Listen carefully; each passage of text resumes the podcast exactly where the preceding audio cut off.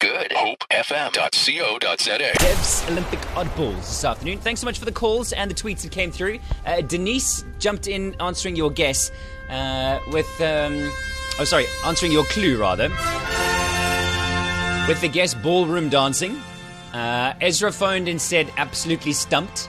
Dale's guess is badminton, uh, purely because you don't get to see that on TV, and he's going to be waiting in the car at home outside his house until the answer is revealed. Oh, Shane has guessed cricket uh, via Twitter. I've had guesses that have included gymnastics, swimming, diving, um, and then a plethora of photographs that basically, I don't know, guesses every single sport that there is, Dev. Your clue once more is?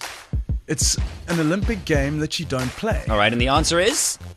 Boxing. You don't play boxing. Ah, you get beat up. you should know me better than that, guys. This is true. The ring announcer in the studio.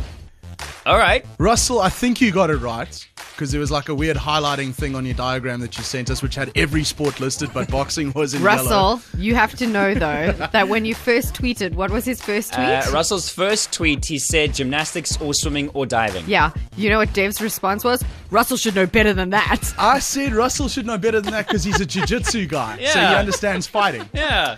Anyway. Without all right. further ado, boxing, the earliest evidence of boxing dates back to Egypt around 3000 BC.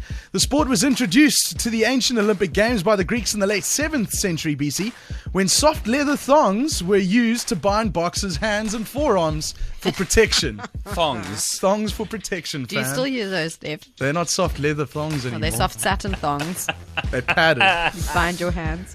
The Roman developments in the art of boxing later in Rome leather thongs were exchanged for a cestus, which was a glove studded with metal. Unfortunately, yes.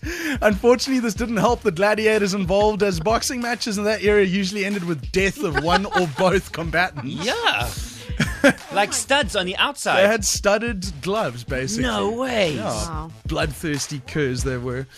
Olympic history when boxing made its Olympic debut in the 1904 Games in St. Louis. It was in the United States, and the only country that entered was the United States, which took all the medals. Later, the Americans continued to dominate boxing, winning 109 medals, including 48 golds out of the 842 medals that were up for gr- grabs. Closely followed by who else do you think has a good, rich history and success with uh, boxing at the Olympic Games? Britain? No, not in this case, but they are high up. Um, Sure, is there Russia? You got one, thank you. That's always And a another Russia. communist country, or was an ex-communist. I think they're still communist. Czech Republic, No, are you talking about China? no. Vietnam. Cuba. Ah. Since its inclusion in the Olympic program, boxing is staged at each edition of the Olympic Games, except for 1912 in Stockholm, owing to Swedish law which forbade boxing. Boxing was banned in Sweden. They didn't. They weren't allowed to hold it at the particular Olympic Games in Sweden.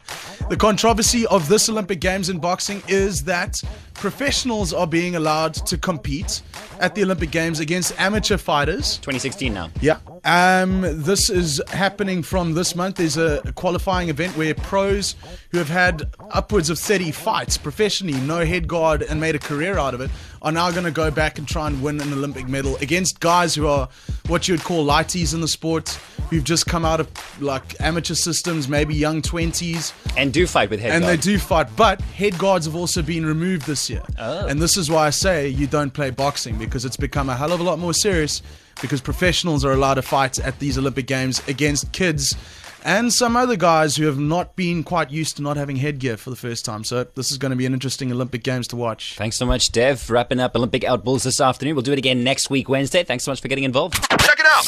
Go to goodhopefm.co.za.